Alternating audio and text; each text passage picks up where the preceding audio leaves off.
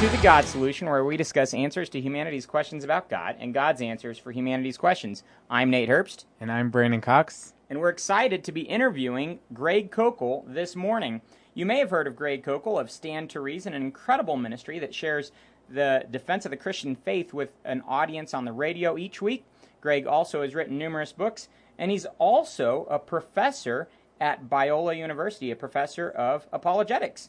He received two master's degrees, one in theology, which he graduated with honors in at Talbot School of Theology, and another master's degree in Christian apologetics from Simon Greenleaf University. Anyway, he's an incredible author, an incredible speaker, an incredible apologist. His book, Tactics, has been influential in my life and ministry, and I think you should pick it up if you haven't read it yet. You can find out more about Greg at str.org. Again, that's str.org, as in stand to reason, str.org, and of course, get some of his books at Amazon. Well, anyway, without any further ado, let's get straight to the interview. Welcome to the God Solution Show, Greg Koukl.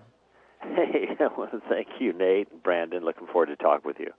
I am so excited to have you on the show today. Your book, Tactics, was incredibly influential in my life. And of course, you've kind of paved the way for Christian apologetics on the radio. And that's a little bit of what we're doing here. So you're kind of the trailblazer here. And I'm excited. Well, I'm glad to hear that. I really am. I, I'm glad to hear the, the Tactics is making a difference. And now I, I never thought of myself as a trailblazer on radio, but after 25 years almost now of doing, actually, we're in our 26th year of doing a, a talk radio that focus uh, primarily on, on demonstrating that the smart money is on Jesus of Nazareth, I guess I, that is a little bit of a trailblazing enterprise. That's awesome. Well, last year I was sharing the gospel with a lady in LA, and I got to refer her to your program. She had a lot of apologetical questions and all that, Uh-huh. and I pulled up your app and I said, "Hey, Tuesdays four to six on AM 740, you Yep. could listen to Greg Koukl." That's And the LA time, that's right. Mhm. I hope, I hope, I hope, I hope that she's been listening and growing in her faith since that time. Anyway, thank you again for your ministry to people just like her. Well, you're welcome. I'm having a I'm having a good time doing it. So, thank you. Yes, so get things started, we want to ask how did you come to faith in Jesus Christ? Well, you know, it's an interesting thing in light of the fact that I'm I I do defenses for Christianity. That is, I I, work hard to give people the tools, Christians the tools, and all uh, to clear the brush.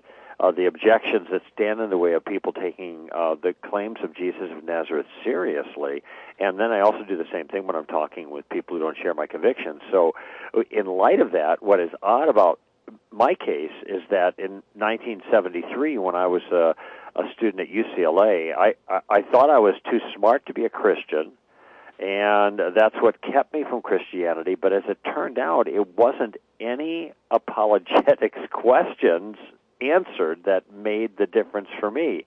I had all the standard challenges: the problem of evil, evolution, premarital sex, abortion. I mean, I just I I held the party line for the left on this one, and uh, this was during the counterculture revolution in the states, which now is pretty much the ideas of that have seeped in everywhere, and so I just held all those views. But um, I, I was just actually thinking about this the other day, Nate and Brandon, that because I was asked this question on another show, and I and I realized none of those questions had been answered for me before I committed myself to Christ. Um, what what changed me was a clear communication of the gospel over a period of time.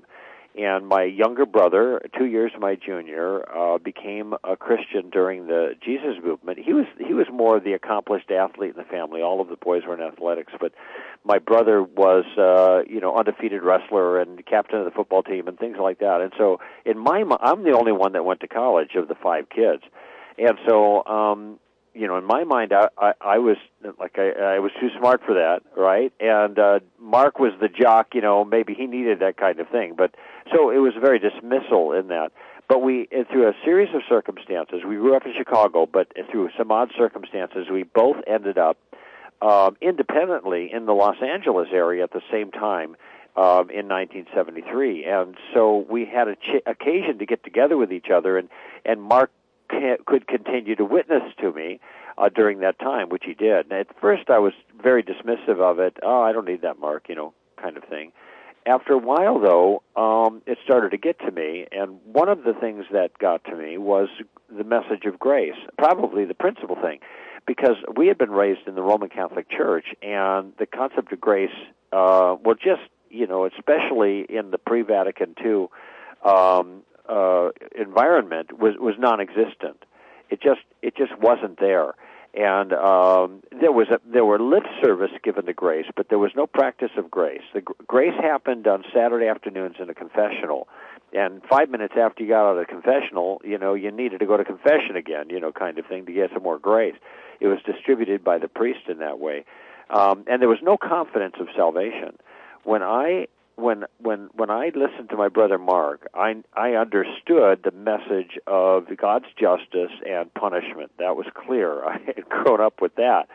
What I didn't understand is that I, uh, that a person could actually know that they were being forgiven, and if forgiven, they could know that they were going to heaven it, wasn't like you wait around and see if you you know got what what your grades on your report cards were you know if A's and B's then you kind of get in eventually after you go through purgatory but but um but you never know it's not a thing that you can be confident of and uh I was looking at first John chapter 5 just yesterday and there it is. I am writing these things to you who believe in the Son of God in order that you might know that you have eternal life.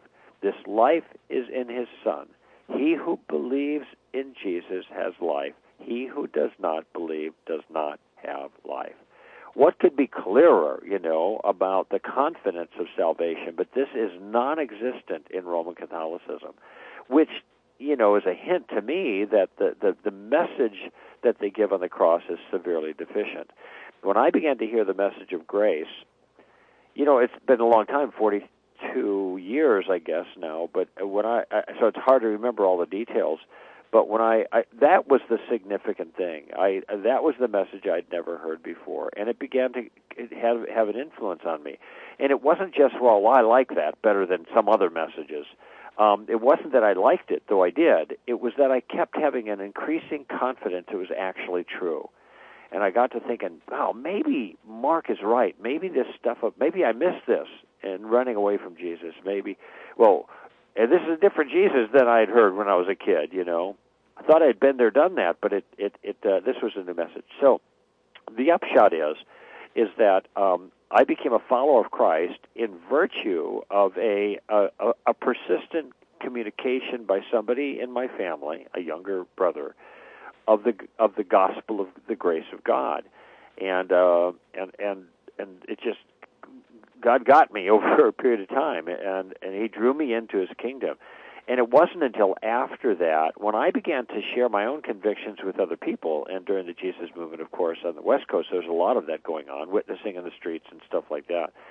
And I was an exuberant, brand new Christian uh, I realized I was running into problems and that I, I, I didn't have answers for the legitimate challenges that people were raising. And so, consequently, just as a matter of necessity, very early on as a Christian, because I was vocal about my convictions, uh, because I took sharing my convictions seriously, I, I began to see the need for working some of these problems out, and and then um, being able to communicate some answers, clear the brush for other people.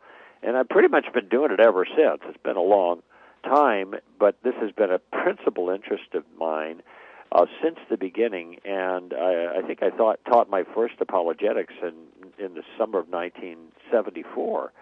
So I was a very new Christian. I didn't know much, but I knew a little bit.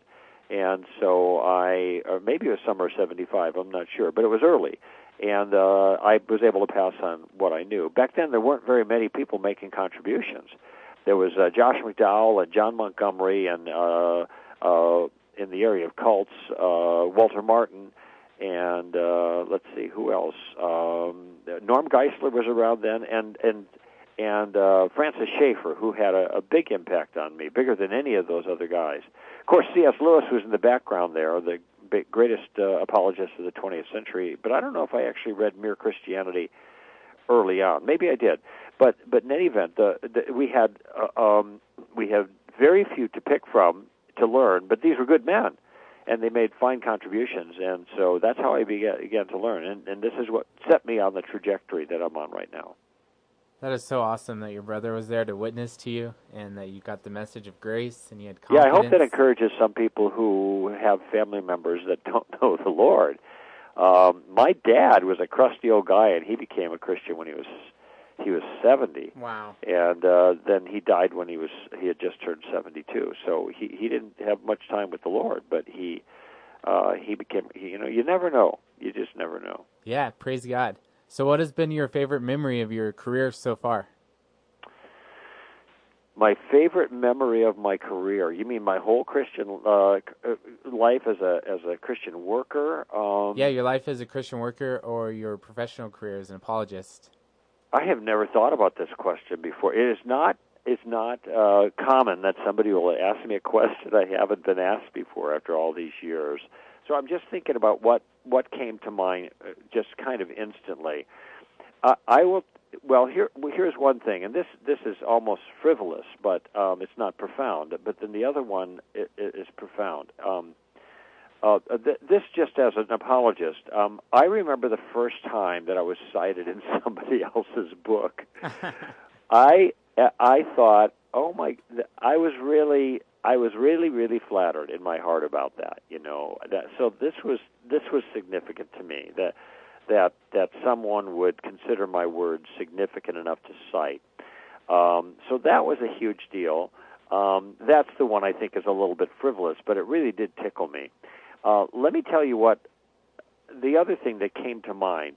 It's a favorite memory because of the role it played in my life, and it, and it really made a difference to set the trajectory of my life. Back in 1973, in the summer, before I became a Christian, I was on a bus um, in Santa Monica, uh, and there was a girl sitting in front of me reading her Bible. Actually, I wasn't interested in the Bible; I was interested in the girl. so I started talking to her, and she was only interested in uh, in telling me about Christ, you know. And so her her name was Adrian Thatcher. I remember her name. And so um, she ended up, uh, well, in our conversation. Well, she ended up she ended up um, getting off very near my stop. So I thought I'd you know I'd walk her to her her place, uh, Hope Springs Eternal, you know. And uh, she, she we got to the door and she turned around. I think she said goodbye and she walked in, closed the door. I never saw her again in my life.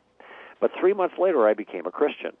And when I became a Christian, I remembered something she had said about a Bible study she was attending in Westwood Village and and uh, it was called the Jesus Christ Life Light and Power House, and it was actually a Christian community that had Wednesday night Bible study.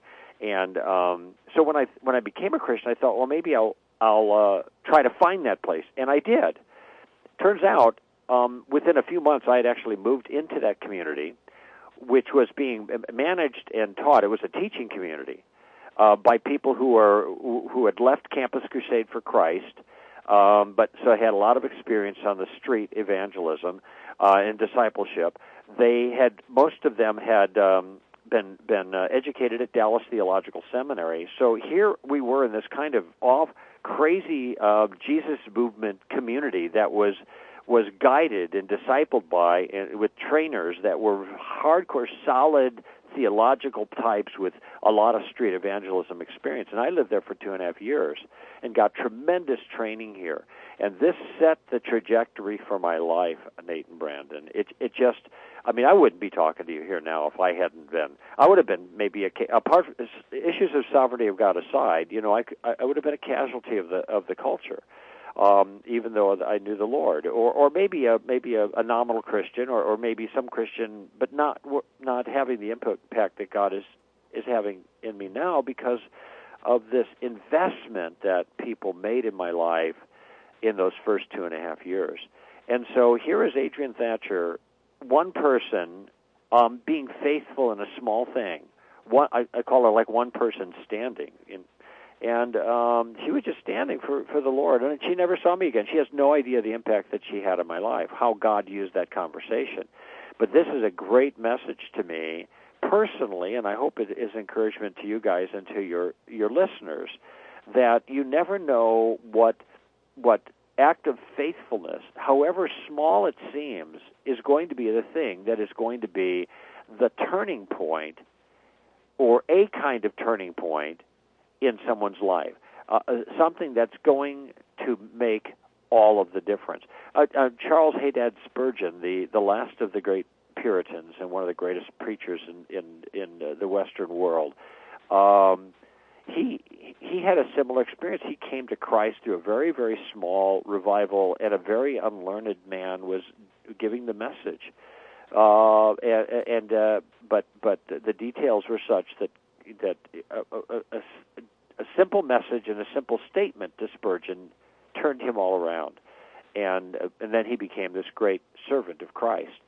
So th- this this is uh, clearly one of the most memorable moments in my Christian life in virtue of the impact of it. And the irony is, it wasn't even in my Christian life. it was before I became a Christian. So that would certainly qualify. Maybe Nate, if I were, would think a little bit longer, I could I could think of some more. But uh, um, that really is one that has tremendous significance. Not like the first one I mentioned, which is a little bit frivolous. If you're just tuning in, you're listening to The God Solution. You can go to GodSolutionShow.com to find out more about the show. So, why do you think that Christianity is reasonable and true? Well, um, my daughter, I have a 10 year old and a 7 year old, and when my 10 year old was 8, she asked me the question. She's a baptized Christian at 6, um, and, and a real Christian.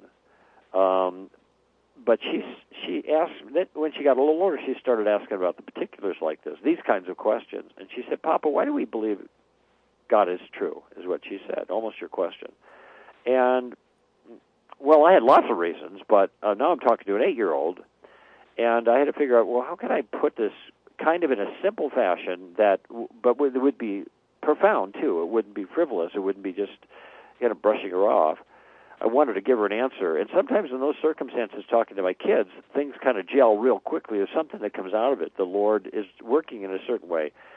And here's what I thought of, and here's what I said to her. I said, honey, the reason we believe in God is because He's the best explanation for the way things are.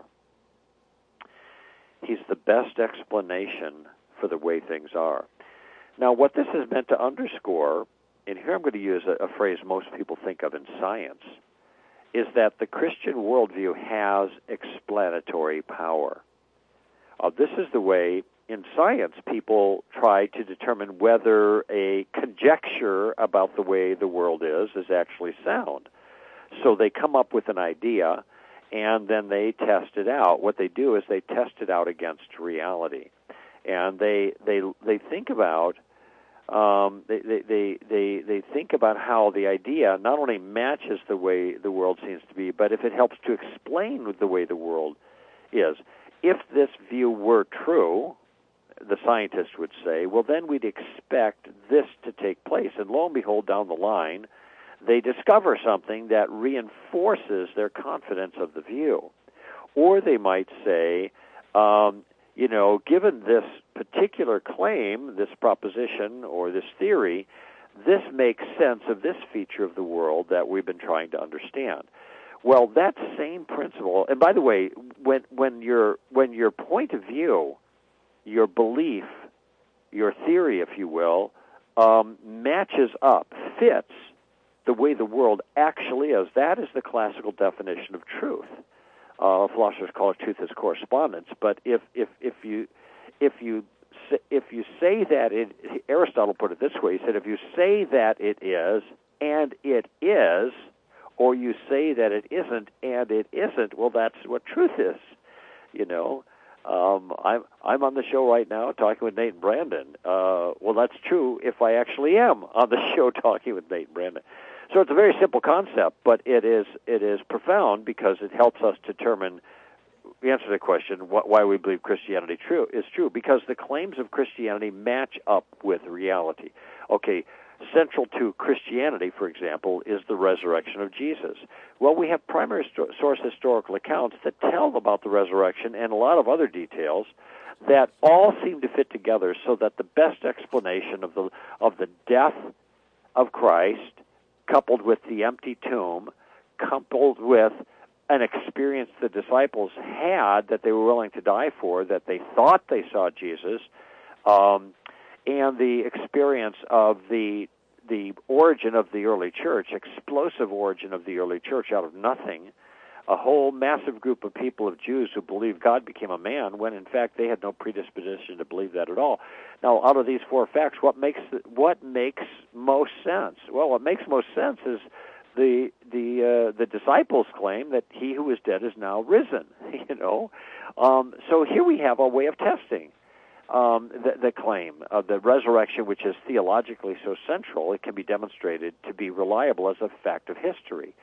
Um, in terms of explanatory power, you know, we all have a sense that human beings are different. They're special. Um, humans aren't animals. We we we gas termites, not people. You know, so it's it's uh it now where do, where does that come from? If you're a, if you're an atheistic materialist, that impulse makes no sense unless you want to just simply call it uh, the impulse of evolution. I guess you could try to do that. But we we, uh, we have a, a deep and profound sense that that we think is not just is is actually true. Humans are different. They're exalted. They're a transcendent value, and this is why we have human rights. Uh, incidentally, the evolution thing isn't going to work in that because human rights entail how we ought to treat people who can't survive well, you know, handicapped and stuff like that. So evolution isn't going to give rise to a conviction about a human right to help the weak survive. Let's just, I mean, be be honest about it. But um, human rights, these are these are uh, the kinds of claims that are unusual. Um, that what kind of world makes sense of something like human rights and human value and and and morality. The world is thick with morality, but only applying to human beings. This is another feature of the world that needs explanation. Uh, the universe came into existence at some point of time in the past. Even secularists are are have are, are, speak in unison on this Big Bang cosmology, which I know is controversial in Christian circles. But I mean, if you just think about, uh, let's just go with their view um, the, this this is something that they hold to be true. And so, well, look, wh- wh- who who banged the Big Bang, or what banged the Big Bang? You have two choices: something or nothing. You know, I'm going to tell you something. The smart money's not on nothing. The smart money is on something, and that something would have to be outside of the physical system. It would have to be outside of time and space. It would have to be super or supernatural and uh, pretty smart, personal, so, you know, you're pretty close to God at this point. So I've just trotted out a, just a very few things that uh, the order of the universe is another one. Why do people say, uh, boy, look at Mother Nature? Because the universe is so ordered that they got to invoke a person. They don't invoke Father God, they invoke Mother Nature, but they can't just say time and chance because it sounds silly. Uh, so they say, oh, isn't Mother Nature amazing? Um, yes, uh, it is amazing. There is someone there, but we have an explanation. So all of these are examples of things that we know as human beings, apart from any revelation. We just observe around. What is the best explanation for that? And you, this brings me back to my comment to my daughter. The best explanation is there is a God who created, who organized, who who exalts man, made man in his image and, and is unique, who is the ground of morality, and all these other things belief in God is the best explanation for the way things are. So you mentioned the limitations of the view that evolution or natural processes led to morality. And I've always told atheists that I've debated and talked with that even if evolution could produce or natural selection could produce moral feelings, they would not be objectively correct. There would be no way to say that those were objectively true. They would just be feelings, right? Nobody could ever claim that. Yeah that Nate, this that is absolutely the, true. That is the that is the the single most profound uh, insight regarding that issue. Our debate, our claim is that objective morality can't be produced by evolution, and objective morality is the morality that people believe in, even when they say they don't believe in it. Yeah. And only objective morality, and here's a key, uh, can ground the problem of evil, make sense of the problem of evil. If there is no objective morality, and evolution is just that what's happening, there is no evil in the world.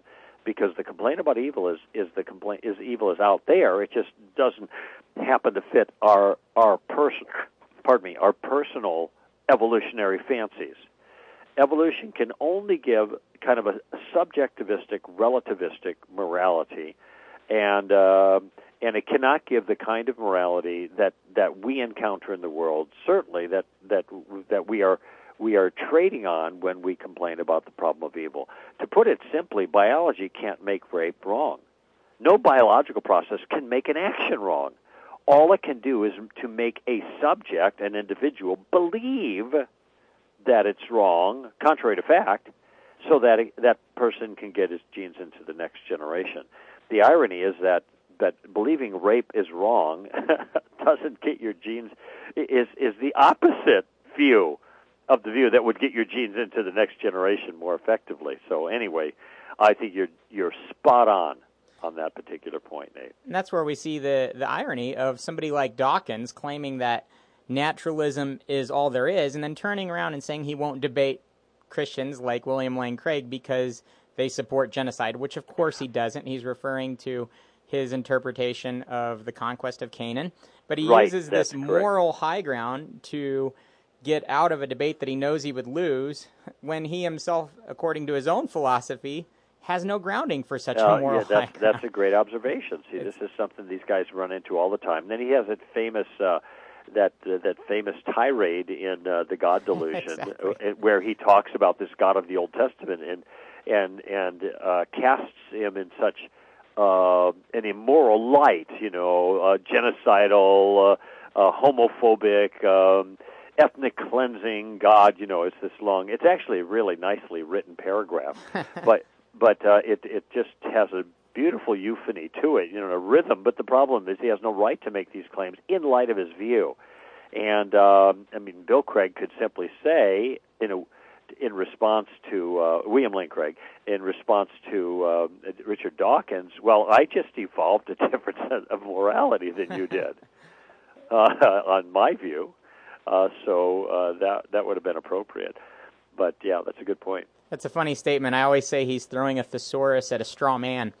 He does use a lot of colorful words, but doesn't really Yeah. convey any real truth. Thanks so much for listening to the interview today. That was just the first of three parts. You should tune in next week to hear the second part of the interview with Greg Koukl.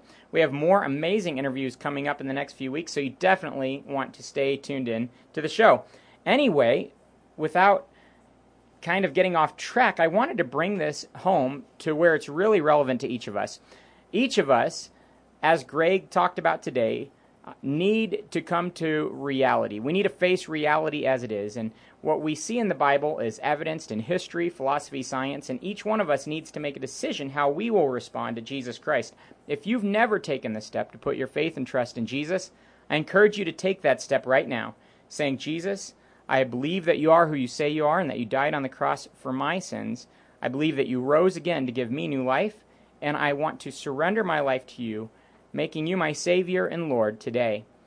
The Bible says that if you receive him through faith, that you're adopted into his family. I hope you took that step today if you haven't already. And if you have, I hope that you'll continue growing in your walk with God. If you go to GodSolutionShow.com, you can get this interview, but you can also get a lot of other resources, including links to local churches that you could visit.